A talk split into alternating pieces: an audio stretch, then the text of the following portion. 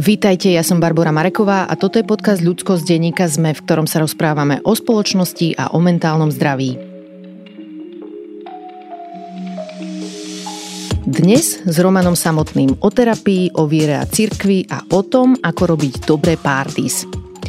Čoskoro uplynie rok, odkedy vrah zabil Juraja Vankuliča, Matúša Horváta a zranil Radku Trokšiarovú v bare Tepláreň. Roman Samotný si do tohto dňa žil svoj život ako organizátor eventov a parties, ako dý džej, priateľ, partner, syn a tiež občiansky aktivista v queer témach. No a potom sme ho zrazu spoznali všetci. Po vražde sa stal pre médiá kontaktom číslo jeden. No a Roman podal obdivuhodný výkon. Poskytoval rozhovory na mieste vraždy, prijímal pozvania do štúdií, kde trpezlivo vysvetľoval, ako dôležitý je v našej spoločnosti rešpekt a prečo je naša povinnosť priznať ho v plnej miere aj ľuďom, čo sú queer. Keď vystupoval na námestiach, znova vedel, ako to robiť dobre. Napríklad, že hovorí treba pomalšie, nahlas, že treba byť stručný a nebáť sa emócií. No a vedel aj to, ako tvoriť vety, ktoré robia dobré nadpisy. Teraz, takmer ročným odstupom, som si Romana pozvala, aby nám o sebe povedal viac.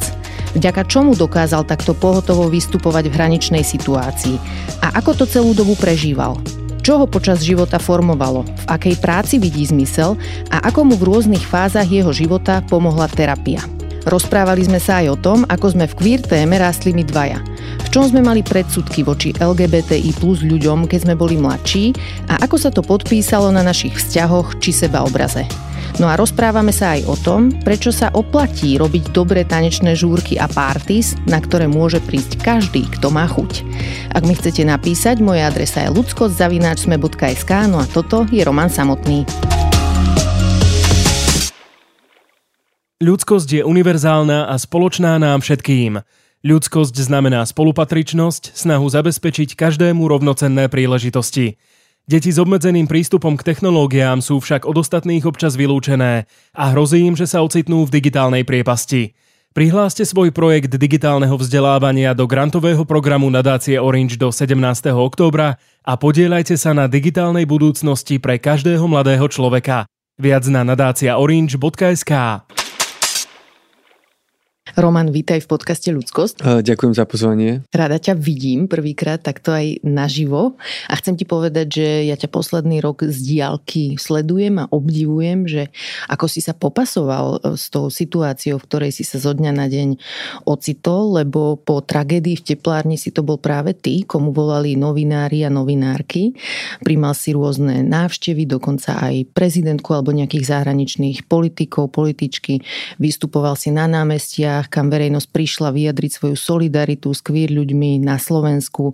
Takže povedz mi, že aké to bolo pre teba, keď si sa zo dňa na deň stal takto verejne exponovaným človekom? Ja som vlastne tak v tých dňoch po tej, po tej uh, vražde, no, ne, nemal som veľmi priestor uvažovať nad tým, že, uh, že ako sa vlastne v tom cítim, či to teda chcem, nechcem, alebo že čo s tým. Pre mňa tam bola akoby jasná priorita. Ja som chcel zabrániť tomu, aby to, čo sa stalo, aby to bolo zametené pod koberec, alebo aby to bolo bagatelizované. A, a snažil som sa spraviť maximum, aby sa podobné ďalšie útoky neopakovali, aby sa predovšetkým zmenila tá atmosféra, ktorá viedla k tým útokom. Mm-hmm. Čiže toto bola pre mňa nejaká, nejaká priorita a ja som tak až potom vlastne až teraz niekedy v lete si tak uvedomil, že fúha, že to, čo sa všetko stalo, že čo som vlastne všetko zažila a kde som to rozprával, s kým som sa rozprával, takže uh, to bola taká um, vec, ktorú som až tak dodatočne nejako mm-hmm. spracovával. Tiež treba pripomenúť, že v tom čase, keď si začal v médiách vystupovať, poskytovať rozhovory, to bolo také, že zaprvé nečakané pre teba, že nevedel si, že zo dňa na deň toto budeš robiť, a druhá vec, že bolo to v strede traumatickej situácie, keď ešte ani nebolo zrejme, že či je to bezpečné verejne vystupovať ako queer človek. Vtedy sme nevedeli, či ten strelec nemá niekde nejakých kumpánov, alebo či náhodou neinšpiruje ďalších ľudí, ktorí sú nakazení nejakým nenávistným uvažovaním. Ty si si vtedy nejaké takéto riziko uvedomoval, pripúšťal, alebo si to vytesnil? Áno, uvedomoval som si nejakú mieru rizika a že, že je to nebezpečné. V nejakej miere mi to akoby, že samozrejme dochádzalo, ale, ale tá veľkosť toho rizika mi naozaj došla až niekedy, niekedy pred letom. mm-hmm. že som si vlastne uvedomil, že v akej veľmi zraniteľnej pozícii som bol. Ale ako som možno spomenul, pre mňa naozaj, že priorita bola akoby, že niekde, niekde inde, že som si uvedomoval, že je tu nejaké, nejaká miera toho rizika a ohrozenia. Necítil som sa teda úplne bezpečne na tých uliciach, ale boli nejaké hodnoty, ktorým som verila, za ktoré som považoval dôležité verejne stáť mm-hmm. a snažiť sa možno akoby, že naozaj že predchádzať nejakým, nejakým ďalším útokom. To bolo pre mňa hlavná vec. Od vraždy čoskoro ubehne rok. Ako ťa zmenila táto tragédia? Uh, tak uvedomil som si tú, tú zraniteľnosť toho systému, že aké to tu celé je krehké, ako tá, tá situácia môže sa zmeniť pomerne veľmi, veľmi rýchlo. Asi myslím si, že, že som ešte možno viacej akoby, že zvážnil na nejakom, na nejaké úrovni a, a uvedomil som si tak akoby tý, tú, tú tiahu tých vecí, ktoré sú tu okolo nás a ktoré tak utvárajú tú každodennú realitu. Ale tak ja tak hovorím, že, že videl som akoby, že v tej, v tej hrôze toho teroristického útoku naozaj, že to najhoršie z ľudí, a toho teda bolo dosť, ale čo z môjho pohľadu je Um, asi to kľúčové, a čo ja mám pocit, že prevažilo, že som naozaj videl aj to najlepšie ľudí, z ľudí, ale práve to najlepšie.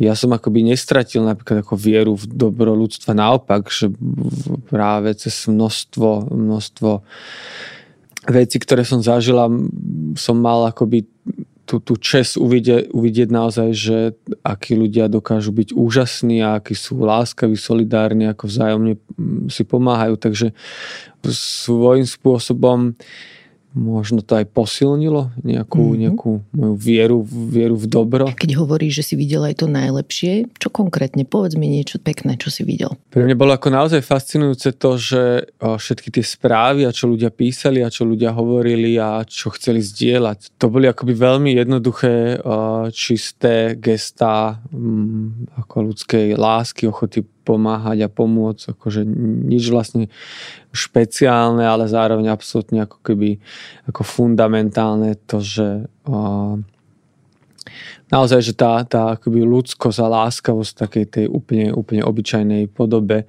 a to bolo, to bolo veľmi pekné a, a, a ľudia naozaj uh, ten, ten záujem, že chcú pomáhať, chcú, chcú spraviť niečo, chcú nejako priložiť ruku, ruku k dielu, dávali veľmi jasne najavo a, a zároveň aj konali, takže mm-hmm. um, to bolo super.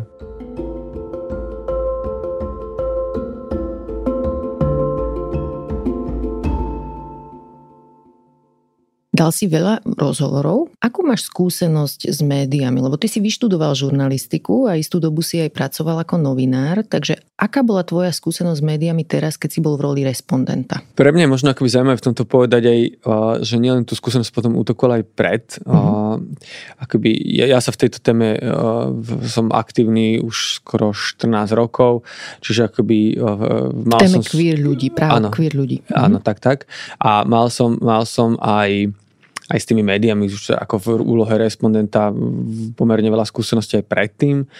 A, ale vidím, že ten útok a, aj pre tie médiá bol trošku taký ako wake-up call. Pochopili, že ako tú situáciu veľmi podcenili a ako k, dokonca k nej prispeli a, s šírením mm-hmm. množstva akoby stereotypov a, a, a toho, že a, mnoho rôznych hoaxov a, a nepravd v podstate používali vo svojej práci.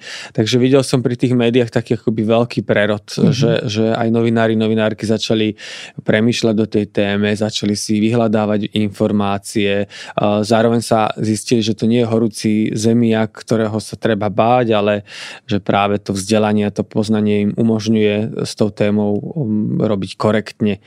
Čiže tá skúsenosť s médiami bola dobrá, a musím akoby naozaj že oceniť tú, tú prácu, akú, akú spravili uh, médiá, pretože keď sa niečo zmenilo, tak naozaj jedna z tých zmien, ktorá nastala naozaj, bol, bol ten mediálny obraz, že, že zrazu médiá začali prinášať príbehy pravdivejšie, hĺbšie, kvalitne spracované a už sme zrazu prestali byť senzáciou, uh-huh. alebo nie, že naše životy už nebolo niečo, o čom sa šepká, lebo uh-huh. je to nejaká pikoška, ale že sme teda naozaj bežnou súčasťou reality. Takže ak to mám povedať ako respondent, ten prístup bol bol um, myslím si, že veľmi, veľmi akoby, že citlivý a, a rešpektujúci. Mm-hmm. Aby sme sa aj vrátili možno k tomu, že aký je ten posun v médiách a čo bolo predtým a čo je teraz.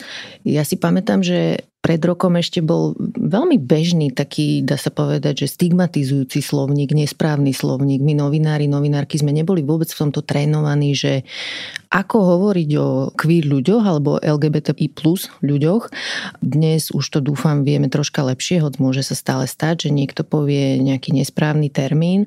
Veľmi málo sme vedeli aj o queer histórii napríklad, alebo o tom, že ako majú upravenú legislatívu v vyspelom svete, kde sú queer ľudia zrovnoprávnení, alebo takmer zrovnoprávnení. A toto všetko vytváralo u nás taký dojem, že sa dá hovoriť o nejakej že kultúrnej vojne, hej, nejakej pravde uprostred, že to je stále taký nejaký novodobý experiment, je to queer veci, alebo ako niekto hovorí agenda, čo vlastne nie je agenda, ide o ľudí, ktorí majú nejaké svoje životy a majú mať práva tak ako všetci ostatní ľudia, ktoré vyhovujú ich životom tak, aby boli v bezpečí, aby sa mohli navzájom brať, adoptovať si deti a tak ďalej.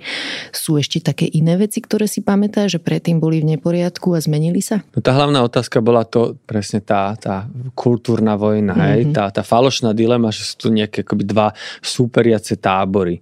A to je veľmi, veľmi akoby, že nebezpečný naratív, ktorý uh, vlastne slúži len na to, že tá a že el gé bé té plus ľudia sú vytlačení na okraj ako niečo, niečo cudzie a, a niečo nie naše a nebezpečné. A to sa napríklad častokrát pri pri tom Pride, to bolo to spracovanie Dúhového Pride, tam to bolo ako veľmi cítiť, mm-hmm. že tu bol ten pochod za tú tradičnú rodinu a tam boli tí el gé bé té plus ľudia, ktorí boli tam samozrejme fotky, že sa odfotilo tých zopár ľudí v nejakom kostýme a to sa, sa používalo ako ilustračné zábery mm-hmm. a ten pochod pre tú tradičnú rodinu, hej, tam boli tí ľudia tak akoby jednoducho oblečení, tak sa odf- odfotili tí. A pritom akoby aj ten Dúhový Pride uh, bol plný, áno, áno, a toto bolo, že za všetky rodiny, nie len za jednu exkluzívnu, ale bolo to vlastne o, o všetkých rodinách a takisto tam boli rôznorodo oblečení ľudia, ale pre tie médiá zrazu to nebolo zaujímavé zachytiť tú, tú pestrosť a tú rôznorodosť, mm-hmm. ktorá je tam reálna a, a dať tam aj tých úplne nudných ľudí uh, z el gé bé té plus komunity. Čiže, čiže naozaj, že to ako posilňovanie toho, toho tej falošnej dilemy nejakého akoby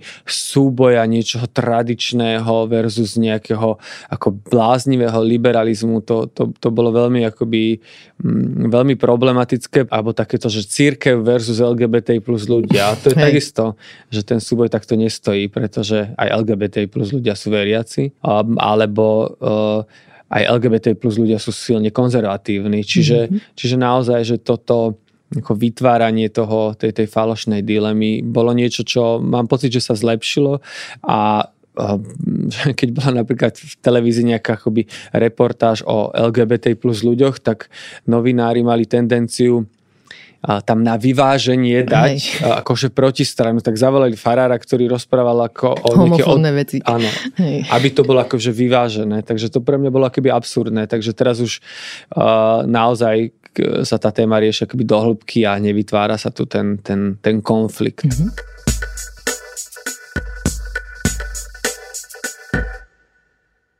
Každý z nás potrebuje v náročných obdobiach nejakú oporu. Nejakých ľudí, na ktorých sa môžeme obrátiť, s ktorými sa môžeme poradiť, môžeme sa im posťažovať a podobne. Kto poskytoval oporu v tom ťažkom období tebe? No určite môj partner, mama a mama, otčím a ďalší blízki kamaráti a to určite bez nich by som, bez, bez nich by som akoby toto celé nezvládol a ja si vlastne takto som si uvedomil po tom útoku, že ak, aký to má zmysel naozaj, že kultivovať tie vzťahy a starať sa o tie vzťahy, že aké sú zrazu dôležité v čase tej, tej, tej krízy, tej, tej slabosti, že zrazu akoby nespadneme do, do, do prázdna, ale že sa máme o koho oprieť. Takže mm-hmm. toto bolo pre mňa ako veľmi kľúčové a, a mňa aj veľa ľudí hovorí, že, á, že aký ty si bol silný, ako si to ty celé zvládol a kde si čerpal silu.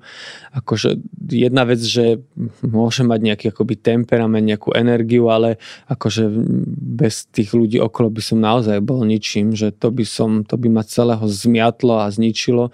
Čiže naozaj tá, tá opora v, v, tých, v tých ľuďoch, ktorých som, ktorých som mal okolo seba, to bol bolo, myslím, že zásadné preto, aby som vôbec bol schopný verejne ďalej vystupovať a, a vôbec to tak akoby nejako ustáť v nejakom psychickom zdraví. Povedz mi konkrétne, že čo robili dobre? Vďaka čomu ti boli oporou? Uh, vlastne do ničoho ma netlačili. Boli prítomní, uh, keď som potreboval, a dali mi priestor na to, aby som si teda naozaj mohol prežívať city v celom, v celom, v celom spektre. A v tomto obdivujem naozaj, že môjho partnera, ktorý za tú jeho trpezlivosť, ako, ako vlastne niekedy iba mohol vlastne pozorovať, čo sa vo mne deje a, a iba tak vlastne mm, z diaľky na mňa dávať pozor, aby ja som si vyriešil nejaké akoby zásadné emočné pohyby, ktoré sa vo mne diali a boli silné, takže to takéto akoby to trpezlivé akoby, že čakanie vedľa uh, myslím si, že bolo veľmi uh, veľmi dôležité pre mňa a som, som cítil naozaj, že v tomto, že to je obrovská opora. Pamätáš si aj konkrétny zážitok s ním?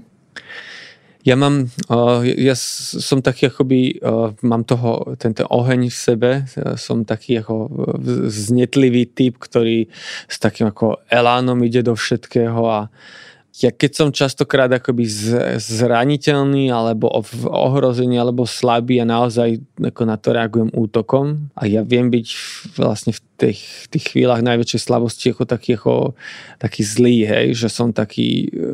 E- že som nepríjemný a, a hašterivý, a, že ten, ten smutok ja skôr takto akože týmto chra, akoby maskujem. No asi pamätám naozaj, že sme išli, to bolo z, myslím, že to druhé zhromaždenie na námestí es em pé a ja som vlastne všetko mi vadilo, ako rýchlo ide, čo hovorí a že vlastne akoby, že do ňoho som útočil. A to samozrejme bolo niečo, čo vo mne boli akoby emócie, ktoré som mal nespracované a že som svojím spôsobom akoby jemu vytýkal niečo, čo bolo vlastne absolútne iba akoby vo mne. A no, to si on pamätám. On to pochopil, že, hej? Že to... bol benevolentný voči tomu? Alebo... Oh, to tak trpezlivo znášal. Uh-huh. A že si, že si to... Určite to bolo, samozrejme to bolo pre neho zraňujúce, ale tak akoby vedel, že som teraz v nejakom rozpoložení a že, že musí akoby počkať. No a ja, ja to potom akoby spracujem, mi to tak akoby dojde, uvedomím si, že, že čo sa správam a prečo sa správam, len to chvíľku trvá a, a toto akože veľmi ho obdivujem za tú za tú a to nie ani trpezlivo, za tú lásku, s akou, akou, uh, s akou čaká na, na to, kým, kým prejde moja búrka. Tak ho pozdravujem aj ja a ďakujem mu za to, že ti poskytoval túto oporu. Ďaka tomu si aj podal asi ten výkon, ktorý si podal. V jednom z rozhovorov, asi tak mesiac po vražde to bolo, si spomínal, že už postupne budeš chcieť asi utlmiť svoje verejné vystupovanie, lebo si svoje vlastné prežívanie troška tak musel utlmovať, odkladať na druhú koľaj a že cítiš, že sa potrebuješ aj o seba trocha postarať. Podarilo sa ti to? No, ten mesiac potom sa to nepodarilo. Podarilo sa to až potom, až vlastne tri mesiace po tom útoku. Mm-hmm. Pre mňa bolo, ja, my sme vlastne išli na dovolenku v januári do tepla, že som tak akoby odišiel z tej slovenskej reality a ocitol som sa v úplne ako v inej geografickej šírke a musel som vlastne riešiť iné veci, tak to bolo veľmi pre mňa kľúčové v tých, v tých chvíľach. Ja som taký, že keď sa do niečoho akoby zahryznem, keď cítim, že toto treba vykonať, že to nie som úplne schopný pustiť, kým mm-hmm. nemám pocit, že sa to podarilo. A už potom vlastne to dojde do momentu, že sa veľmi vyčerpávam, mm-hmm. že už, už už vlastne musím to pustiť, ale to nejako nedokážem, takže tá, takáto zmena, že sa naozaj fyzicky niekde inkde ocitne, mi veľmi potom pomôže, tak to tak postupne ako začnem rozpúšťať a, pú, a púšťať tú situáciu, takže na dovolenka mi tak zrazu som riešil, že čo ideme jesť a na ktorú pláž ideme. Takže to mi tak, trošku ma to v mysli posunulo a myslím si, že to bolo veľmi, veľmi dôležité. Mm-hmm. Ale takéto nejaké to, to, to postupné dávkovanie si toho, čo som akoby zažil, čo sa stalo, tak to naozaj trvalo a mne až, a to, to bolo tak akoby zaujímavé, že až pred tým letom zrazu mne tak akoby došlo veľa, veľa emócií, ktoré mm-hmm. som zažila.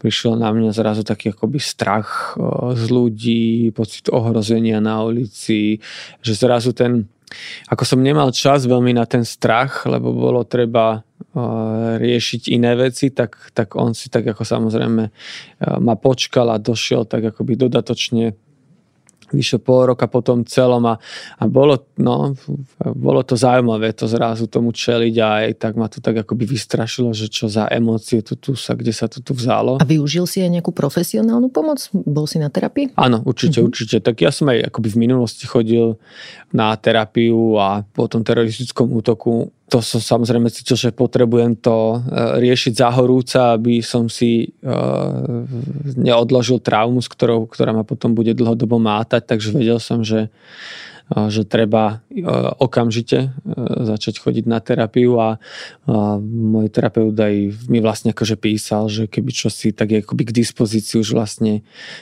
deň, deň po útoku, takže som sa samozrejme s ním stretol a som vlastne na jeseň tých, tých týždňoch chodil na, na terapiu.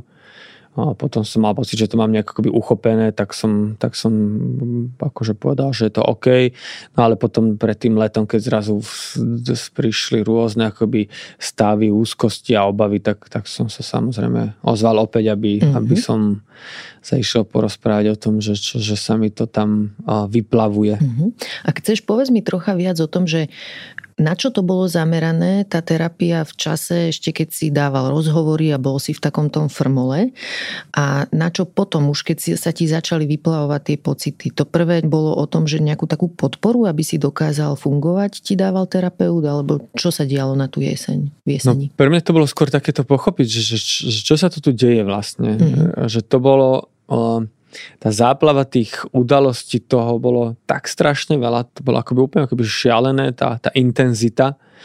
Čiže len takéto základné ako šuflikovanie si, že mm-hmm. či, kde sa asi teraz nachádzam, hej? A že, že čo sa to vlastne stalo a akú rolu v tom vlastne uh, hrám ja. A možno aj toto bola proste taká otázka, že v akej pozícii som sa teraz, že čo tu vlastne robím, uh-huh, čo, čo, čo je táto moja úloha v tom všetkom a že som to ja, čo tu vravím a robím to, pretože som to ja, alebo mám pocit, že by som to mal. Čiže takéto akoby rozlíšenie, že, že čo je vlastne akoby moja potreba v tom, v tom všetkom, to, to, bolo, to bolo na tú jeseň. A mi veľmi tak pomohlo, keď som presne riešil to, že či vládzem, nevládzem ešte, že som mal pocit, že, že nemal som pocit, že robím niečo, čo nechcem robiť. Mal som pocit, že tu všetky tieto, ten aktivizmus a, a tie rozvory, že niečo, čo akoby z hĺbky svojho vnútra považujem za akoby, že dôležité. Mm-hmm. Takže uh, to, bolo, to bolo na tú jeseň a v potom predtým letom bolo naozaj, že vyriešiť si ten, ten, ten všetku tú hrôzu, ktorá sa zrazu ku mne doplavila z, z, z môjho vnútra, všetku tú strach, obavy. Takže to, to bolo tak sa trošku akoby popasovať s tým strachom a zároveň si vyriešiť to, že či teda že či už náhodou nebezpečie nepominulo a ja už tak sa môžem aj uvoľniť. Mm-hmm. Takže to, to bolo... Čiže spomínal si, že to nebolo prvýkrát, čo si šiel na mm-hmm. terapiu. Ak chceš povedať, kedy to bolo prvýkrát v tvojom živote? Áno, ja som už vlastne ako dvadsaťpäť ročný začal chodiť na terapiu. Dnes máš koľko? tridsaťdeväť. Mm-hmm. A vtedy to vlastne boli no, tri intenzívne roky, lebo Uh, tak na mňa vlastne doľahlo uh, všetko, začali mi vlastne uh, úzkosti a záchvaty paniky a, a to bolo v čase, keď vlastne o týchto veciach sa vôbec, to bolo akoby neznáme, mm-hmm. to sa vlastne, aj slovo úzkosť ani vlastne sa nepoužívalo v nejakom verejnom diskurze. A, a ja som ich tedy mala a nevedela som, že čo to je, nemala som na to názov. A presne, to mňa to ako veľmi ako úplne vystrašilo, ja som ako nevedela, čo sa to stalo, čo som sa mm. zbláznila, alebo čo, čo to pre Boha je. Čiže vtedy som uh, začal chodiť na terapiu a to bolo naozaj, že celé akoby vlastne nepr- nespracované detstvo, dospievanie, zrazu som vlastne stál pred tým veľkým životom, skončil som tú vysokú školu a vlastne, a, že, a čo teraz so životom? A nejaká nešťastná láska do toho, zrazu viacej času na premýšľanie a bum, a zrazu z toho bol Zrazu z toho bolo bremeno, ktoré som, no respektíve, to bremeno som si nesol vlastne už riadne dlho, no len zrazu som jeho váhu nebol schopný niesť ďalej. Takže vtedy som v tom intenzívne začal riešiť teda, že, že čo sa to vo mne deje a najprv to boli také teda, že nechcem mať tieto akútne stavy. No a potom som teda vlastne začal v tom celom riešiť, teda, že kto som a čo sa to vo mne skrýva, čo som si tam teda poodkladal a čo som si tam teda neotvoril. A bolo to také pre mňa zaujímavé, ja som takú knihu čítal, že ja som tak, tak jak všetkom sa snažím tak ako s takým zápalom pristúpiť a všetko tak ako do, veľmi dôsledne sa snažím na čo najintenzívnejšie spraviť a som takú aj knihu mama mi dala, vtedy niekde, niekde knihkupectve kúpila a tam bola taká vetička, že, no, že ak chcem, aby to akoby prešlo, tak budem musieť zmeniť svoj život od základov. Mm-hmm. A ja som si vral, že no tak to ešte toto, teda, že nie, že ja iba proste sa nechcem cítiť zle. A som tomu nerozumel celému, no a keď som si tak ako keby prešiel celým tým procesom a som tak teda sa pozeral na tie základy, tak som zistil, že no, že jasné, no, že vlastne o to šlo, že som potreboval proste preinštalovať software, lebo už ten starý nejako moc uh-huh. bol proti mne. A toto ma zaujalo, že mama ti dala knihu, ktorá bola podnetná. Zvyčajne to býva naopak, že deti sa posunú a potom rodičov inšpirujú, ak sú tomu tí rodičia vôbec otvorení. Čiže čo ona bola tiež v nejakej fáze takého hľadania, alebo čím to bolo, že niečo objavila, čo je hodnotné? Uh, Mamina vlastne predtým, uh, nejaké roky predtým, tiež mala nejaké ťažkosti, absolvovala uh-huh. vlastne rok terapiu, takže uh, mala skúsenosti s, s tým, že ako ako nazrieť do seba, že čo to vlastne znamená, že tak skúmať svoje vnútro. Takže v tomto o, bola akože veľmi, veľmi podporná. Uh-huh. A chceš povedať, aj nejak vás to zblížilo, tá tvoja terapia potom, keďže aj ona nejakú absolvovala, uh-huh. ty tiež, boli ste schopní sa napríklad rozprávať o tom, ako si sa cítil ako dieťa, tínedžer a nejak toto zdieľať? Určite, určite. Tak ja som akoby, že aj hĺbšie pochopil, pochopil nejaké keby svoje strachy a obavy, ktoré uh, ja s mamou teda mám akože veľmi, uh, veľmi hlboký a veľmi, veľmi blízky vzťah a vždy sme akože sa veľmi mali radi. A to puto bolo akože veľmi, veľmi dôležité a tak ako v tej terapii som aj tak akoby skúmal to, to, ten, ten, ten náš vzťah a, a možno moje nejaké akoby obavy a, a o ktoré akobyže súviseli um, aj s tým. Čiže uh, áno, asi mi to pomohlo, aby ten, ten vzťah bol možno, že ešte akoby ešte zdravší mm-hmm. a ešte slobodnejší a možno ešte akobyže že láskavejší a aby som možno sa tak, tak strašne neobával, ale akoby skôr akoby dôveroval. Mm-hmm.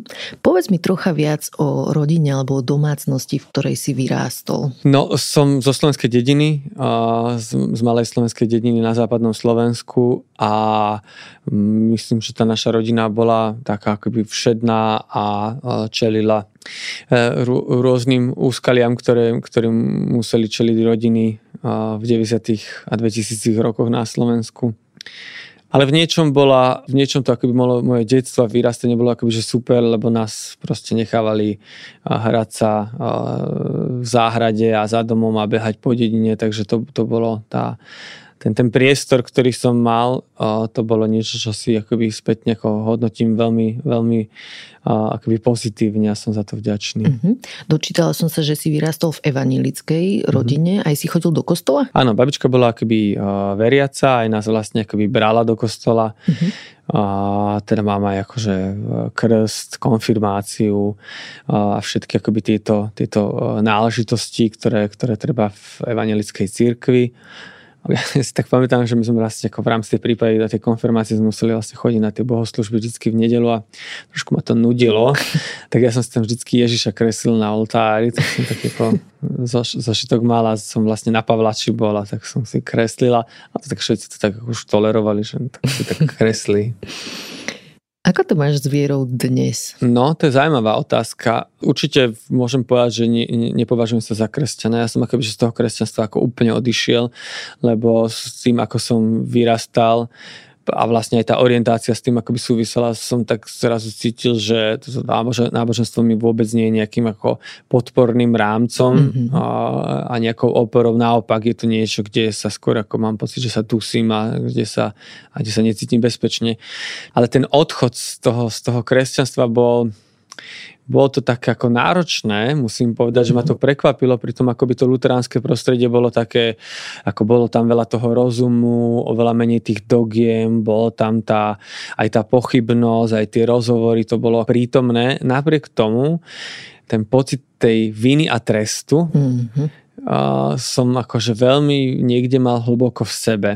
A keď som vlastne tak ako pocítil potrebu odísť z toho, z toho vlastne kresťanského premýšľania, svetonázoru, tak som vlastne bojoval, že no ale čo keď teraz ja v tom večnom zatratení a pekle skončím, hej? Že, že toto je tak silne prítomné vlastne v tej, v celom tom ako rozprávaní a v tom, v tom systéme toho, toho uh, náboženstva, že som to považoval za veľmi ohrozujúce. No ale teraz už ako som uvažujem akoby v iných súvislostiach a, a myslím si, že som že mám tak ako, neviem ako to nazvať, akoby, že som tak spirituálne založený, mm-hmm. a, ale, ale naozaj, že tá, akoby pre mňa tá hlavná opora vychádza z nejakej a, západnej etiky, mm-hmm. a, a morálky a A to je pre mňa akoby pilier, ale veľmi akoby silné vplyvy v tom mojom nejakom uvažovaní o svete sú na aj tie akoby východné filozofické systémy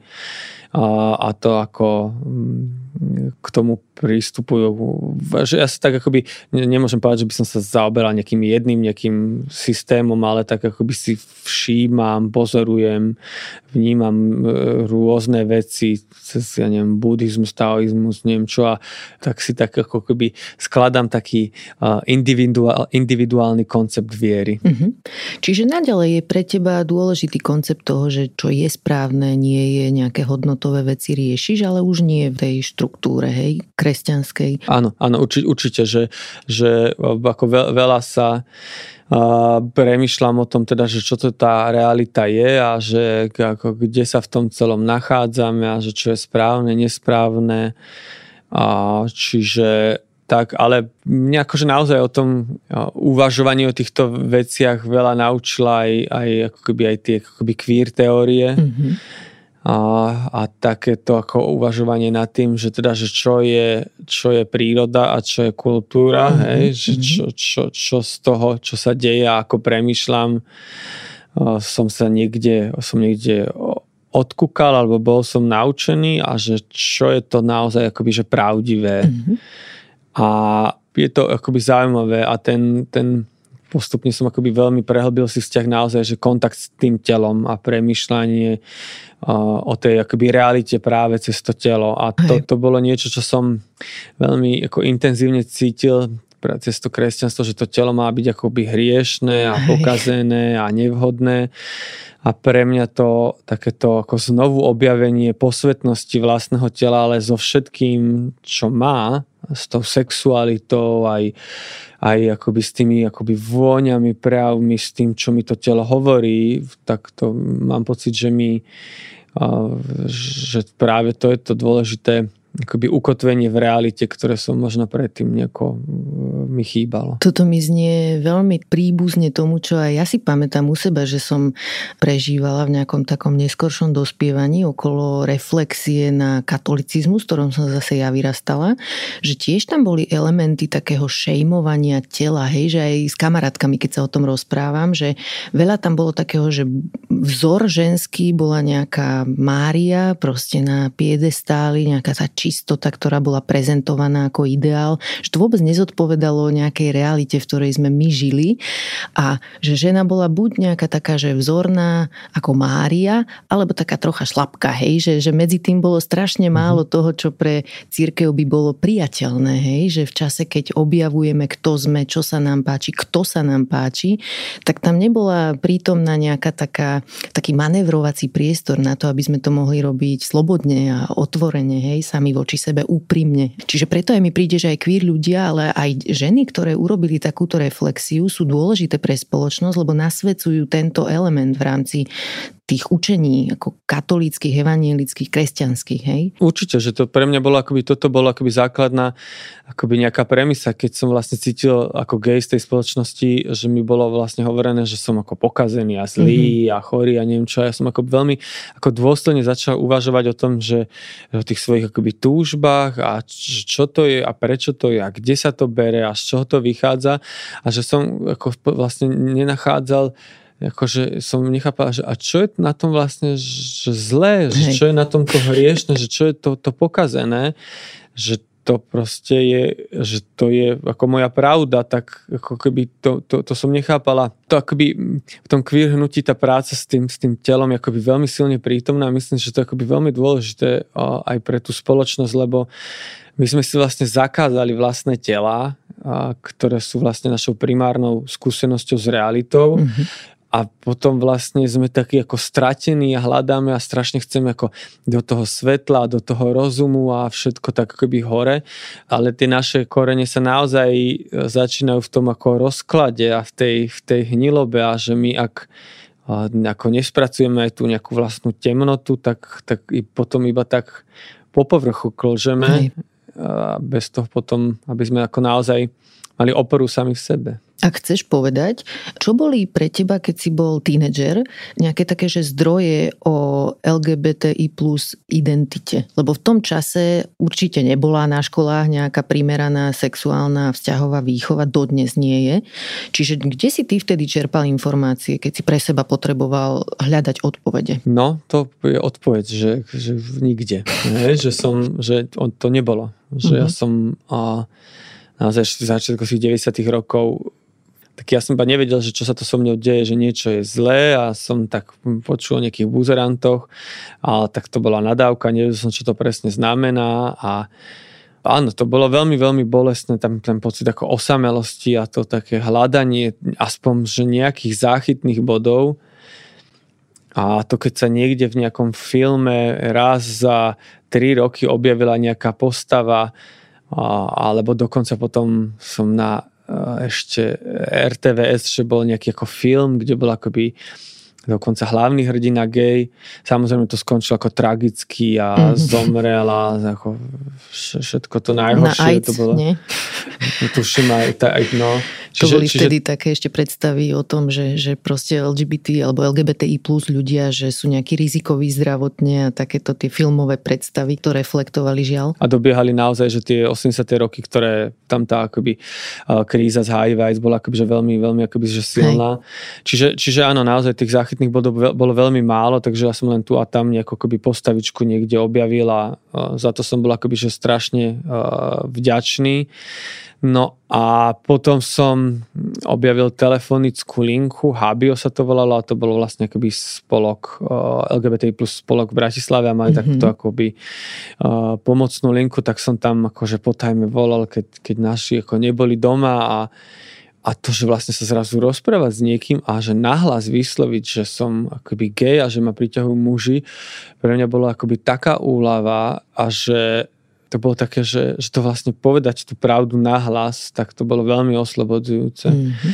A ja som už potom ja taký som nejaký smelý bol vždy, tak som tak už potom začal to vlastne hovoriť aj ďalším, aj vlastne šestnástich takých kamarátky, ktoré som mal z dediny a potom vlastne hneď následne máme a babičke a už to tak akoby, že celé akoby šlo a už ak tým, že som vlastne vstúpil do toho, do tej slobody, no tak už potom nebolo cesty späť a už vlastne aj na strednej všetci vedeli, že, že, že som akoby gej. A mama s babičkou to ako prijali? Aké prvé reakcie na to mali? A tá reakcia bola t- taká, že a, že a čo Veronika, a čo Lenka a že sa pýtali ako na tie kamarátky. Skúšali ešte. Skúšali, aj, že mani, to sú kamarátky. A, ale bolo akože na nich vidno, čo bolo, čo bolo super a ja to vidím, že spätne, že to proste bol obrovský dar, že oni vlastne ako akože nehodilo sa im to úplne, že však mohol by byť život aj jednoduchší, však už aj tak človek mal dosť patály, ale že no už čo už teda, hej, čiže a bolo tam také, no a čo suseda povie, hej, ale ale toto takéto, ako keby po tým niekde bolo, že no, akože bereme ťa, mm-hmm. hej.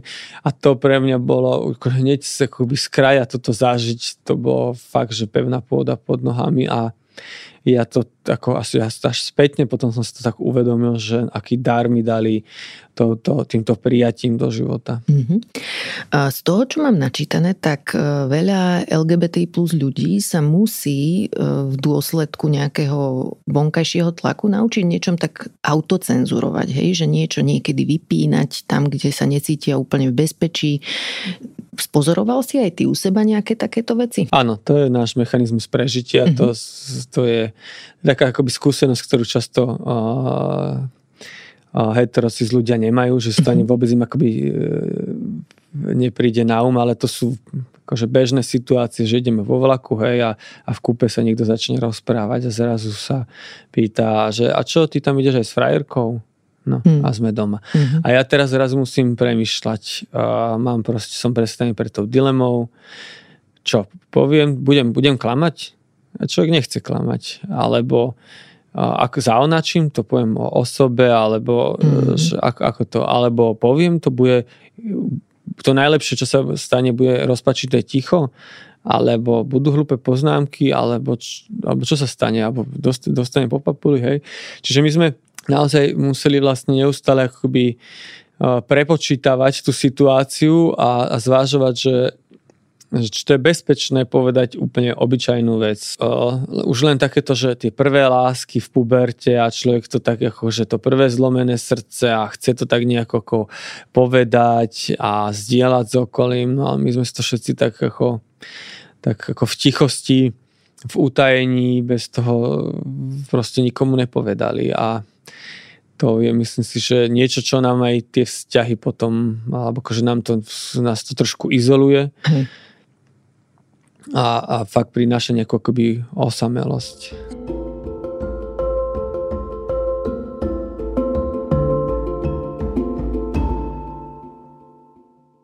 Skôr v tomto rozhovore si spomínal, že si mal takú tú fázu, hovoril si to v súvislosti s kresťanstvom, že keď si začal zisťovať, že čo je kultúra a čo si naozaj ty, že čo sú veci, ktoré si si osvojil, znútornil, lebo sa to tak okolo teba dialo, hovorilo a podobne. A čo je naozaj tvoja pravda, tvoja realita? A chcem sa ťa spýtať, že či máš dnes identifikované nejaké veci alebo nejaký predsudok voči queerness, voči el gé bé té í plus ľuďom, ktorému si aj ty veril. Mm-hmm. Hoci sám si gej, ale si si myslel niečo, čo je poškodzujúce. A toto je veľmi zaujímavá vec, že o, ja akože naozaj som v tých šestnástich sa vyautoval, bol som akože pomerne out a e, som mal pocit, že som s tým v pohode, že som to akoby nezatajoval a tak ďalej. No a v rámci, keď som teda v tej dvadsaťpäťke chodil, začal chodiť na tú psychoterapiu a sme tam teda riešili teda tie moje zdroja, že čo sa vo mne nachádza. Ja som asi po roku terapie zistil, mal som nejaké traumy, o ktorých som akože vedel, že mm-hmm. toto sú bolestivé miesta a zistil som, že jednou z takých kľúčových traum, ako hlbokou, je, že som gej. Že ja som vlastne zistil v tej dvadsaťšestke po rokoch života out, že vlastne ja vôbec sám seba nepríjmam ako gej. Mm-hmm. Že tam hlboko je pocit, že som posledná špina špinavá, pretože som, pretože som gej. Mm-hmm. Že to bolo tak hlboko skryté. A ja som si to ako vôbec racionálne neuvedomoval, ale ten pocit toho, že, že som ako chybný, a, a to chybný, ale mal ten pocit taký, že som taká šp, ako úplná špina mm-hmm. kvôli tej orientácii. To tam niekde bolo ako úplne hlboko skryté, tak to ako keby celý život sa vlastne dovtedy iba tak našepkávalo a to pre mňa bol obrovský šok zrazu sa tak pozrieť do toho a zistiť, že, že tak toto si ja o sebe vlastne mm-hmm. myslím napriek tomu, že som akoby že out a popasovať sa s týmto akože bolo veľmi akože rozhodujúce pre môj život a zároveň som si akoby uvedomil, že no aké to je logické, že si toto to o sebe myslím, že veď tá spoločnosť mi inú šancu nedala, lebo veď mi to hovorí od vlastne ako dieťaťu, krehkému, zraniteľnému desať, jedenásť, dvanásť ročnému chlapcu, keď som vedel, že som to ja, tak som ako dieťa počúval, že že aký som vlastne nehodný lásky, aký som vlastne, ja, ja už neviem, že mám v, v plynovej peci skončiť, alebo neviem čo, že to sú akoby hrozostrašné veci. A toto je, čo si tí politici vôbec neuvedomujú, čo hovoria deťom a ako, a ako hlboko poškodzujú deti a ich sebahodnotu. Čiže, čiže toto naozaj sa ako vyrovnať s tou internalizovanou homofóbiou, to vôbec pochopiť a potom akoby z toho odísť je veľmi akoby, že dôležité, ale tá spoločnosť naozaj je taká, že ja tu naozaj stále som v strehu. Mm-hmm. Ja stále som taký ako e, veľmi dôsledne zvažujem, že či, či môžem alebo nemôžem a niekedy to možno naozaj je už iba ako keby už iba možno predsudok môj, že možno by som sa mohol uvoľniť v nejakej situácii, ale že čo keď, hej? Že, že tých znamení z tej spoločnosti o tom, že, že môžem sa tak vydýchnuť, je akože nie je veľa. Mm-hmm. Ja by som si chcela o sebe dnes myslieť, že som už taká, že dosť dobrá spojenkyňa el gé bé té í plus ľudí, ale určite to tak nebolo vždy. Keď som mala napríklad možno, ja neviem, sedemnásť rokov a niekto by sa ma spýtal, že či som za to, aby si páry rovnakého pohlavia mohli adoptovať deti, tak by som povedala, že nie. Vtedy by som povedala, že však kľudne nemajú svadbu, v tom som nevidela problém, ale že pri tých deťoch, že to už ako tam niečo možno hrozí v zmysle, že by nemali nejaké vzory a podobne.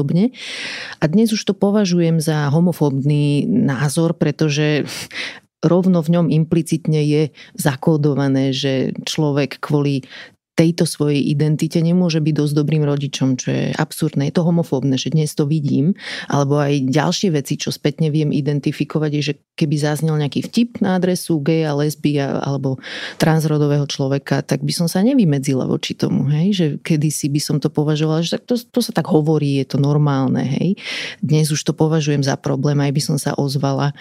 Uh, hovorím tie veci aj preto, že si myslím, že keď ja som dokázala také posuny u seba urobiť, tak to dokáže úplne každý, že je to podľa mňa dôležité hovoriť o tom, že čo sme si internalizovali, kedy sme si to všimli a čo sme urobili preto, aby sme ďalej nešírili predsudky. U, určite, určite, hej, je to, je to presne tak a to je pre mňa napríklad, a možno to zase poviem tiež akoby cez, cez tú komunitu, že keď som sa začal ako dozvedať viac o transrodových ľuďoch, aj ja som mal predsudky a aj ja som mal stereotypné predstavy a aj ja som možno sa neozval, keď som sa mal, alebo som si akoby ako myslel, že rôzne veci, no ale naozaj, že keď sa človek akoby tak lepšie ponorí do tých akoby príbehov a si ich vypočuje, zistí, že ale že to sú, že to sú moje problémy, že, že, že čo mne prekáža, že to je môj problém, že mne vlastne tí ľudia akoby zrkadlia niečo, niečo z, z mňa samého, čo si ja mm-hmm. potrebujem vyriešiť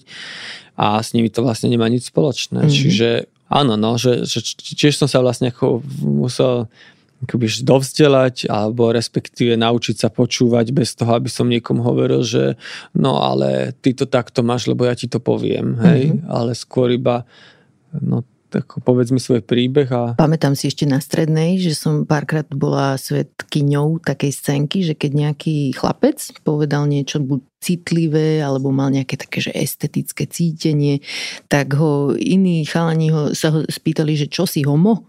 akože to bol taký, že vtip, hej, že v tom čase proste hrozné veci ešte také zaznievali, treba to odkrývať spätne, aj dokonca, že ako to poškodzovalo cizrodových heteromúžov, hej, že ako náhle city prejavili, tak ich chcela vytrestať tá okolitá spoločnosť za to, tým, že bola ešte aj homofóbna, že to, to sú také vrstvy, takej niečoho, čo poškodzovalo mentálne zdravie všetkých v podstate, alebo si pamätám ešte jednu takú párty, som bola nejaká taká mladá dospelá a na nejakej párty som sa zoznámila s nejakou mladou ženou, sme sa rozprávali, super sa nám rozprávalo, sme sa úplne tam šúlali na nejakých veciach a následne za mnou prišiel kamarát a hovorí mi, že počúvaj, ale som počul, že ona je lesba.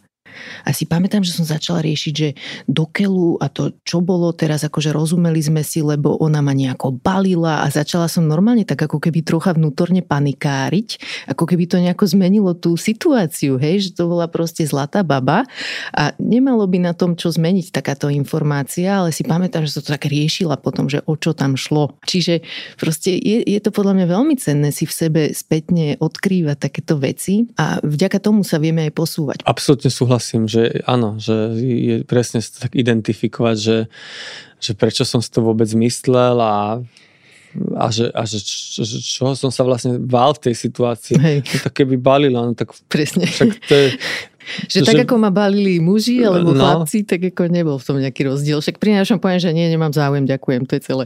Áno, áno, to, to je akoby, poznám akoby, že aj cez množstvo akoby, že hetero mužov, ktorí niekedy akoby, ako boli pri geoch a boli najprv tak ako vydesení, on ma balí. No ale potom ako pochopili, že, že super, že však ako flirtuje so mňou, že ma niekto o mňa záujem a keď proste poviem, že keď poviem, že vieš čo, že okej, okay, že lichotí mi to, ale akoby, že ja som hetero a ako koniec príbehu, to je celé, ale že to je vlastne fajn, že... Povedz ešte, že ako si sa vlastne dostal k žurnalistike? Prečo si si vybral práve takúto školu? Mm-hmm. Tak ja som bol plný ako ideálov a snov a nádejí, keď som išiel z tej strednej školy a chcel som robiť svet lepším. Tak som išiel na tú žurnalistiku. A tak bolo to trošku ako dezilúzia, že je to štúdium. A myslím si, že sa, že to tam mohlo to byť dôslednejšie. Mm-hmm. Tak bo, bo, boli to také ešte tie akože dojazdy deväťdesiatych rokov, keď to celé bolo také ako halabala. A, ale boli tam predmety, ktoré mi akobyže veľa dali a ktoré ma akobyže veľa naučili. Mm-hmm. A čo som, akobyže čo bolo fajn, a, že sme na tej škole veľa sa rozprávali o nejakých tých ako etických hraniciach a o tom, že ako v tom texte ako zachytiť tú ako objektívnu realitu a do akej miery tam človek pchá ten názor a mm-hmm. ako to vieme si tam cez, zrazu všimnúť, že cez nejaké slovička, odkazy tam zrazu podsúvame nejakú interpretáciu udalosti, nie udalosť samú. Takže toto bolo super pre mňa akoby skill Uh, uvažovať o týchto ako etických hraniciach tej, v tej žurnalistike. No ale potom ako v tej praxi už také tie ja, ako ideály o tej ako žurnalistike, ktorú som chcel robiť, už nejako akoby padli.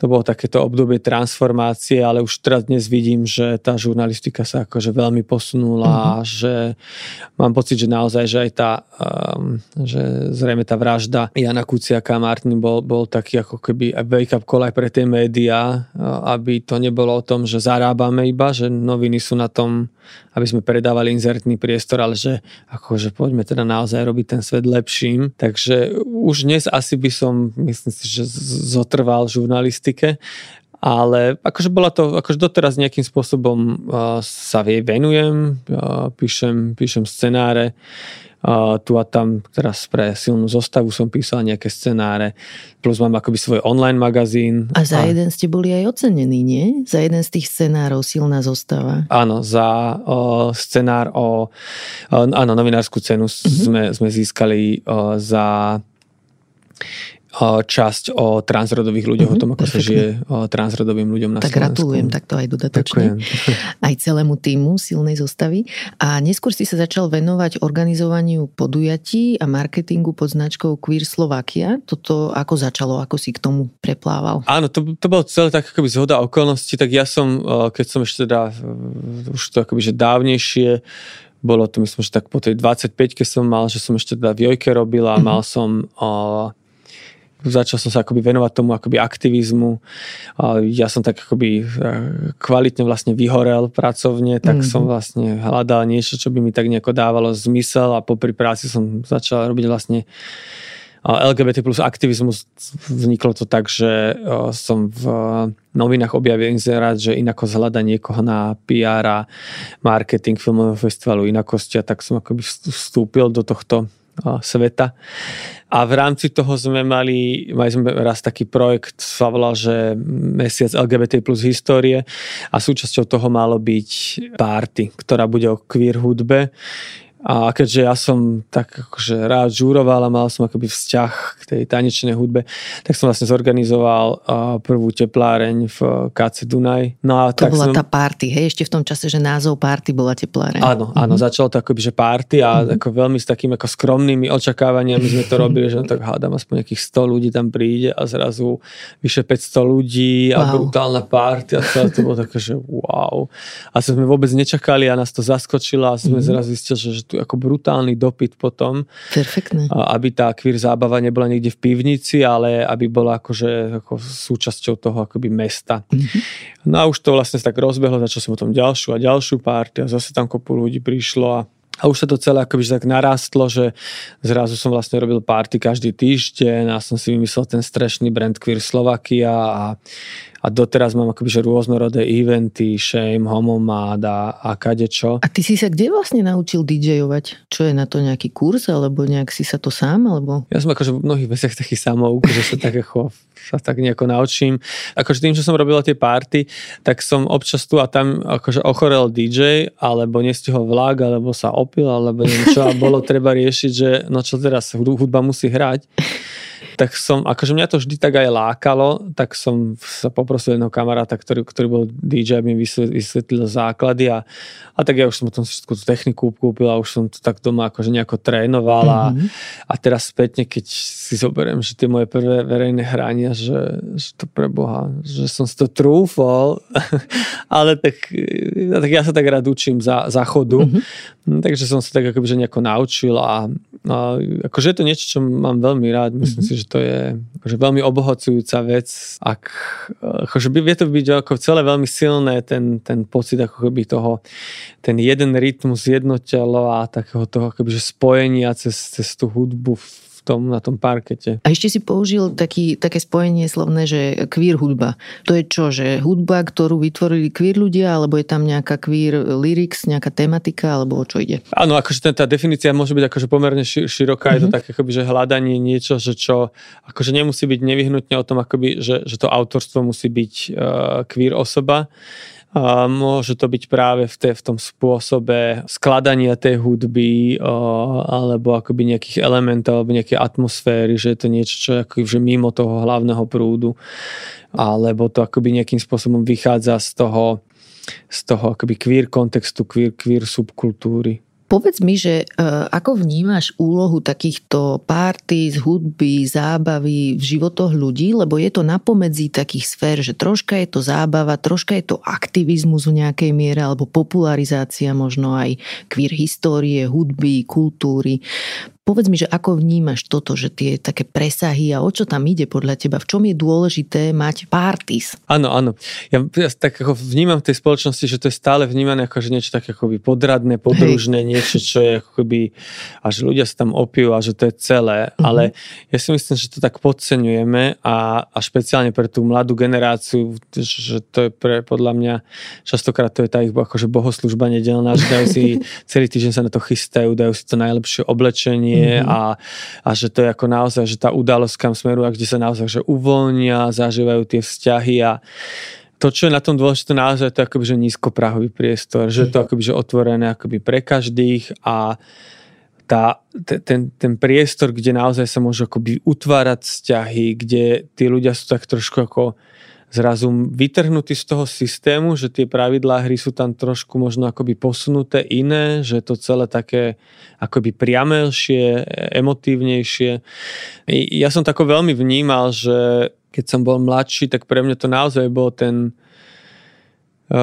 človek keď tak bojoval s tou osamelosťou a hľadal tie vzťahy a nemá moc vlastne priestor, že kde ich nájsť, tak na tých párty to vlastne akoby tak nejako šam, samé šlo a že tá, tá pravdepodobnosť, že sa s niekým zoznámi a aspoň možno niekde bude sa rozprávať, tak, tak akoby bola vysoká. Takže v, ako v mnohých krajinách už zahraničí to akoby už, už identifikovali, že akú úlohu hrá, hrajú tie párty v živote mladých ľudí a možno tak trošku akoby s väčšou vážnosťou k tomu pristupujú. A, a myslím ale zároveň, že aj tam, tam sa dá akoby že robiť, že nech to nie je o tom iba, že okej, okay, zavoláme dý džej, ľudia sa opijú a že je, ale že aj tie party sú platformou, ktorá môže komunikovať, môže mm-hmm. hovoriť o nejakých hodnotách, môže hovoriť o nejakej sebaúcte, že teda aj s tým alkoholom, že teda akože po tom desiatom poháriku to už asi teda nie, nie je úplne tá party, mm-hmm. ako by človek chcel. Čiže že aj, aj to naozaj, že môže byť akoby, že vzdelávacia platforma a, a vytvárať nejaký akoby, systém vzťahov a myslím, že tie akoby queer party, tá queer tanečná subkultúra napríklad akoby v Bel- Berlíne akoby si vytvorila taký akoby samostatný svet, to, kde trošku sú iné, iné akoby pravidlá, ktoré podľa mňa sú, ako môžu byť veľmi inšpiratívne mm-hmm. naozaj pre tú väčšinovú spoločnosť. Ja by som ešte chcela, aby vznikla nejaká party subkultúra, ktorá zohľadňuje potreby rodičov malých detí, lebo odkedy máme deti, ktoré sa zobudia päť tridsať, najneskôr o šesť každý deň, aj keď je sobota aj nedela, tak mám problém ísť na party, lebo som potom nevyspatá a strašne by som chcela nejaké party, ktoré začínajú o štvrtej po obede. Môže to byť v podzemí, v tme, to by bolo super tú atmosféru nejako zachovať, ale nech som o desiatej doma a môžem ísť spať. Absolútne súhlasím a toto je presne akoby pointa, to je niečo, k čomu sme ešte zatiaľ toto akoby, že nedospeli, ale niečo nie je úplne akoby vzácnosťou zahraničí, že to je akoby časté. Wow. Lebo, lebo to je o tom, že, že prečo ten tanec a to uvoľnenie a to, že sa spolu zabávame, prečo to je niečo, čo patrí do tmy v noci a akoby má to byť skryté. Že aha, prečo vidíš. To nevieme my žiť cez deň vonku a prečo to nemôže, nemôže byť o tom, o tej radosti. Uh-huh. Hej? A to je presne, mám napríklad, akoby ja zvyknem chodiť na nemecké festivaly, kde a to je ten rozdiel medzi slovenskými a tými nemeckými, že u nás naozaj sa čaká akože do tej desiatej a ľudia sa opijú a vtedy strašne tancujú a v noci a potom sú rozbití. V Nemecku tí ľudia idú spať, stanú, dajú si raňajky a idú o desiatej a začnú tancovať. Perfektne. A oni celý deň pretancujú a že je to o tom naozaj, že sme tu spolu a cez deň a že to vlastne tá zábava nie je niečo, čo sa má skryť, hej. ale že to môžeme naozaj akoby tu spolu. A ten, ten, ten pocit tej radosti je tam oveľa viacej prítomnejší, keď je to na tom slnku, ako keď je to akoby skryté cez deň. Mhm. Super point. Povedz mi ešte o tom, že ako sa Tepláreň premenila z tej party potom na ten fyzický priestor na Zámockej. Áno, ja som vlastne po troch rokoch party, ktorá akože, on, akože dokonca Tepláreň pár tak cestoval, že bola aj v Košiciach, v Žiline, v Banskej Bystrici. Som tak ako zvážoval, že no chcelo by to takú nejakú akože milú kaviareň, kde, uh, že som tak o tom sníval, že by mať kaviareň, kde keď prídem, tak teda, že prídu tí, tí hostia a že vlastne už sa nebudem musieť akože pýtať, kto čo chce, lebo budem vedieť, že ten pije čaj, ten pije gin tonic, ten si dá malé pivo. Uh, tak, tak som tako, tak to predstavoval, no tak som uh, ešte vtedy sme vlastne um, ešte bol akoby spoločník, uh, otvoril akoby tú prvú Tepláreň na, na uh, Zámockej uh, spolu s Renom a potom po roku som to videl akoby, že sám a som si to tak celé ako strašne romanticky predstavil, ako to bude super.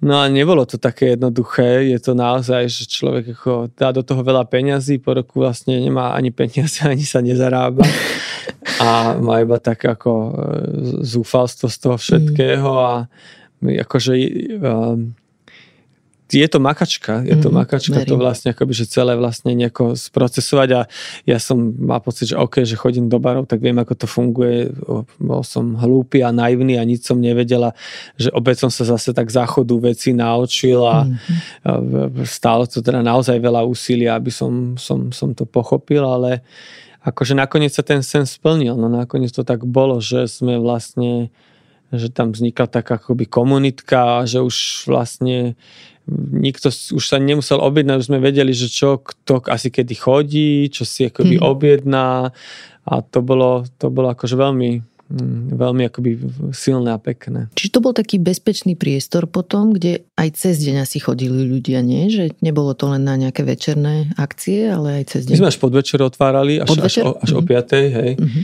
A tým, že nie sme akoby úplne v centre, tak a, tie kávičky denné sú skôr akoby, že na tej pešej zóne. Mm-hmm.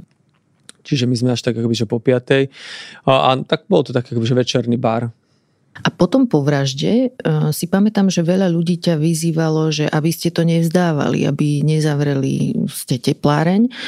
Čo sa tam deje vlastne teraz? Áno, vyzývalo ma veľa ľudí, no tak ono to tak romanticky vyzerá, ale že druhá vec, že ako to teda, ako to teda zabezpečiť, mm-hmm. aby to aj bolo bezpečné a tak ďalej. A ja sa priznám, že ja som to naozaj chcel úplne zatvoriť, že to bolo veľmi pre mňa akoby bolestivé, tam ako vôbec ako chodiť, a doteraz to tak je. Že to miesto obsahuje teda taký náboj má teraz po tom, čo tam zomreli ľudia.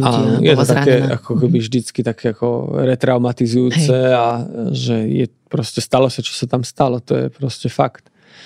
Tak som to tak ako aj kvôli tomu, že ukázať, že sa teda nevzdávame a že ideme ďalej, som to tak akoby transformoval na také akoby osvetové miesto, že tam máme diskusie, prednášky, takéto akoby vzdelávacie, vzdelávacie formáty. V, v tom akoby pokračujeme, ale už vlastne bude v novembri tu akoby to, to miesto úplne zatvorím. Mm-hmm. Tak cítim, že potrebujem ako sa nejako akoby pohnúť ďalej a že už to tak trošku akoby nezvládam sa tam mm-hmm. akoby vrácať. Rozumiem. Ale zároveň plánujeme, akože chystá sa vlastne akoby veľké komunitné centrum v Bratislave, ktoré bude mať akoby taký akoby presah, bude tam poradenstvo, menší kultúrny priestor a tak ďalej. Čiže uh, asi aj na to som tak akoby vyčkával že, že, s, s tou teplárňou, aby akoby mohla odozdať štafetu uh, tomu veľkému komunitnému centru. Praješ si, aby tam zostala nejaká pripomienka, nejaký taký aspoň pamätník, hej, že to miesto, keď sa ho vzdáš, vzdáte, tak asi sa to prenajme niekomu, lebo to je priestor, ktorý niekomu patrí, možno ho bude chcieť prenajať. Čo by tam mohlo zostať, aby to miesto ako sa nevymazalo, hej, pri spomienkach na tú tragickú udalosť? Uh, no, ja som vlastne, no už teraz to slúži trošku ako taká pamätná izba, hmm. alebo taký pamätník, že my tam máme vlastne aj v tých oknách také, sú také infopanely o tom útoku a v, tam ten, ten stĺp, pri ktorom vlastne uh, lampa verejného osvetlenia, pri ktorom pri ktorej zomreli Juraj a Matúš, tak ten je vlastne celý natretý na Dúhovo. Mm-hmm. A to bol aj ten stĺp, kde uh, akoby ľudia zvyk, zvykli uh, lepiť dúhové nálepky a že niekto to stále akoby odliepal. A aj po tom útoku tam to ešte ako veľmi intenzívne ľudia polepili nálepkami. To všetko, všetko zoškraboval opäť a opäť. Mm-hmm. Takže teraz už je celý teda ten stĺp namalovaný, namalovaný na Dúhovo, tak akože snažia sa to tak o, o, tu a tam obškrabovať mm-hmm. tú farbu, ale akoby je to, vidno to. Mm-hmm, super. Ako uvažuješ o tom, že kde chceš žiť? Lebo veľa el gé bé té í plus ľudí už to tu vzdalo a aj sa tomu dá rozumieť. Ako o tom uvažuješ ty? Bola to veľká téma aj pre mňa, musím priznať, mm-hmm. že som nikdy som necítil, že by som chcel akoby, že odtiaľ to odísť a A teraz pod, ako v rámci tej predvolebnej kampane to je naozaj extrém ten, t- tých útokov. Mm-hmm. A to je úplne zbytočné vlastne, to nikomu neprospie. A tak som si povedal, že či už, či už není čas odísť z Titaniku, že som naivný, alebo že kde sa teda akože nachádzame ako spoločnosť. A tak som tak ako bojoval veľmi s takou skepsou a už začal som rozmýšľať tými zadnými dvierkami. Ale posledné dni som sa tak akože lepšie rozhliadol po tej Bratislave. Mm-hmm. A som si uvedomil, že, tak tá, že tá, tá transformácia toho akože na to, na to moderné, na ten moderný mindset v tom takom meste už ako výrazne pokročila. Mm-hmm. A, a že, že tá zmena sa tu už ako deje. Už teda v mnohých akoby sférach udiala. No tak verím, že sa už budeme tak ako silnejšie manifestovať, aby sme naozaj, že to nebolo len o tých ako um, že tak klameme telom, hej, že to tak návonok vyzerá moderne, ale vnútri nie, ale zároveň ja už tu ako naozaj vidím, že už to akože aj dovnútra moderné. Mm-hmm. Takže verím, že to bude dostatočne silné, aby to možno ovplyvnilo aj nejaké pohyby na v iných, v iných kútoch Slovenska.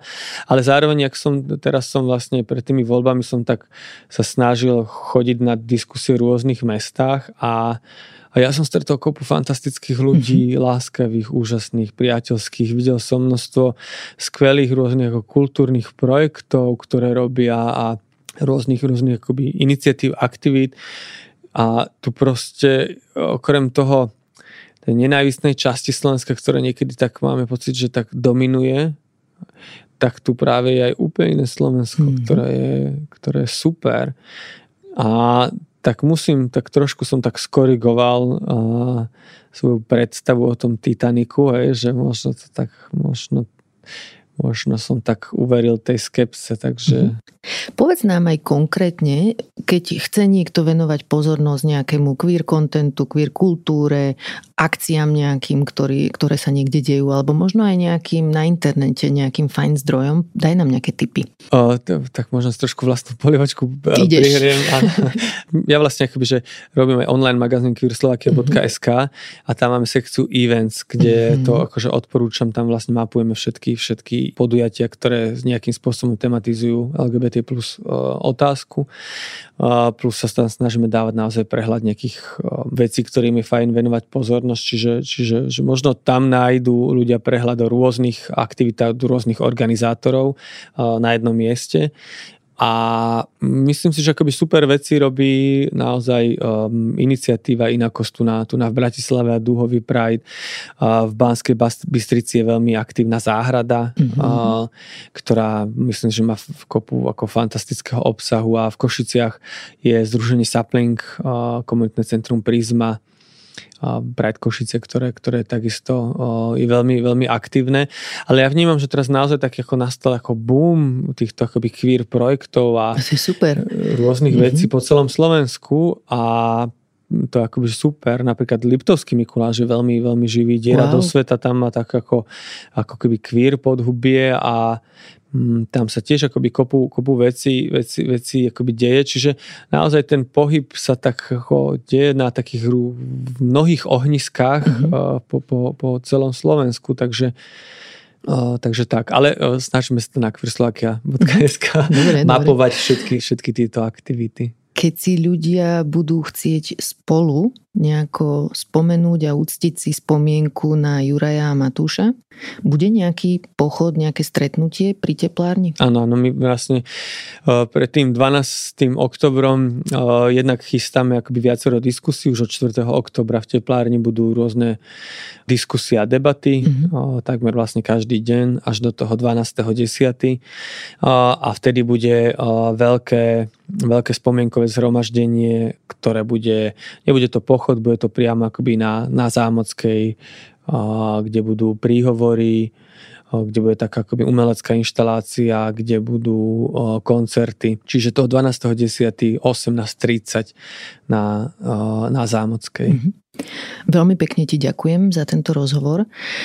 Prajem si, aby si tu zostal žiť a, a nie napriek tomu, čo sa tu deje, ale práve vďaka tomu, že sa tu začnú už naozaj veci rýchlým tempom meniť k lepšiemu. Z toho, čo hovoríš, teraz sa mi zdá, že máme celkom našliapnuté, že tá šanca tu existuje. Hoci teda tento rozhovor nahrávame pred voľbami a nevieme, ako dopadnú. Ale veľmi ti držím palce a veľmi sa mi páči, čo robíš, ako uvažuješ nad vecami. Som veľmi rada, že ťa tu máme. Predtým, ako odídeš, nám ešte prosím ťa daj aj nejaký tip na dobrú knihu. Ja rovnako ďakujem za pozvanie a veľmi si, veľmi si uh, vážim aj, uh, aj všetky tieto podcasty, ktoré robíš, lebo uh, je to veľmi inšpiratívne a kopu ľudí v mojom okolí aj a s veľkou úctou rozpráva o tvojej práci, takže ďakujem pekne. Som to chcel takto posunúť. Vďaka, teším sa. A, a pokiaľ ide o knihu, pre mňa taká kniha, ktorá mi, knihy, ktoré mi v celku zmenili život a uvažovanie o sebe, svete, To mi odporúčil môj terapeut, je to John Pirsig sa volá ten autor a jedna je Zen alebo umenie opravy motocykla, druhá je Lila alebo skúmanie morálnych zásad. A je to tak akoby beletria spojená s, ako, s filozofiou. Občas je to akoby um, trošku náročnejšie na sústredenie, mm-hmm. na čítanie, ale je to, no je to fantastické. Mm-hmm. Tá kniha, mám pocit, že trošku tak uh, ma tak naviedla inak pri premýšľaní o sebe a o svete. Dám ich aj do popisu epizódy. Toto bol Roman Samotný. Ďakujem za rozhovor. Ďakujem. Ďakujem, že ste počúvali podcast Ľudskosť o vplyve rodiny a spoločnosti na mentálne zdravie a teším sa na vás o týždeň. Nová epizóda vychádza každý štvrtok a nájdete ju vo všetkých podcastových aplikáciách a na stránke es em e bodka es ká. Ak sa vám podcast páči, môžete nám dať päť hviezdičiek. Pomôžete nám ho dostať k viac ľuďom. Na výrobe tejto epizódy som spolupracovala s Michalom Juríkom a moje meno je Barbora Mareková. Ak mi chcete napísať, moja adresa je ľudskosť zavináč es em e bodka es ká a okrem toho som aj v podcastovom klube denníka es em e na Facebooku. Ľudskosť je univerzálna a spoločná nám všetkým. Ľudskosť znamená spolupatričnosť, snahu zabezpečiť každému rovnocenné príležitosti. Deti s obmedzeným prístupom k technológiám sú však od ostatných občas vylúčené a hrozí im, že sa ocitnú v digitálnej priepasti. Prihláste svoj projekt digitálneho vzdelávania do grantového programu Nadácie Orange do sedemnásteho októbra a podieľajte sa na digitálnej budúcnosti pre každého mladého človeka. Viac na nadácia orange bodka es ká.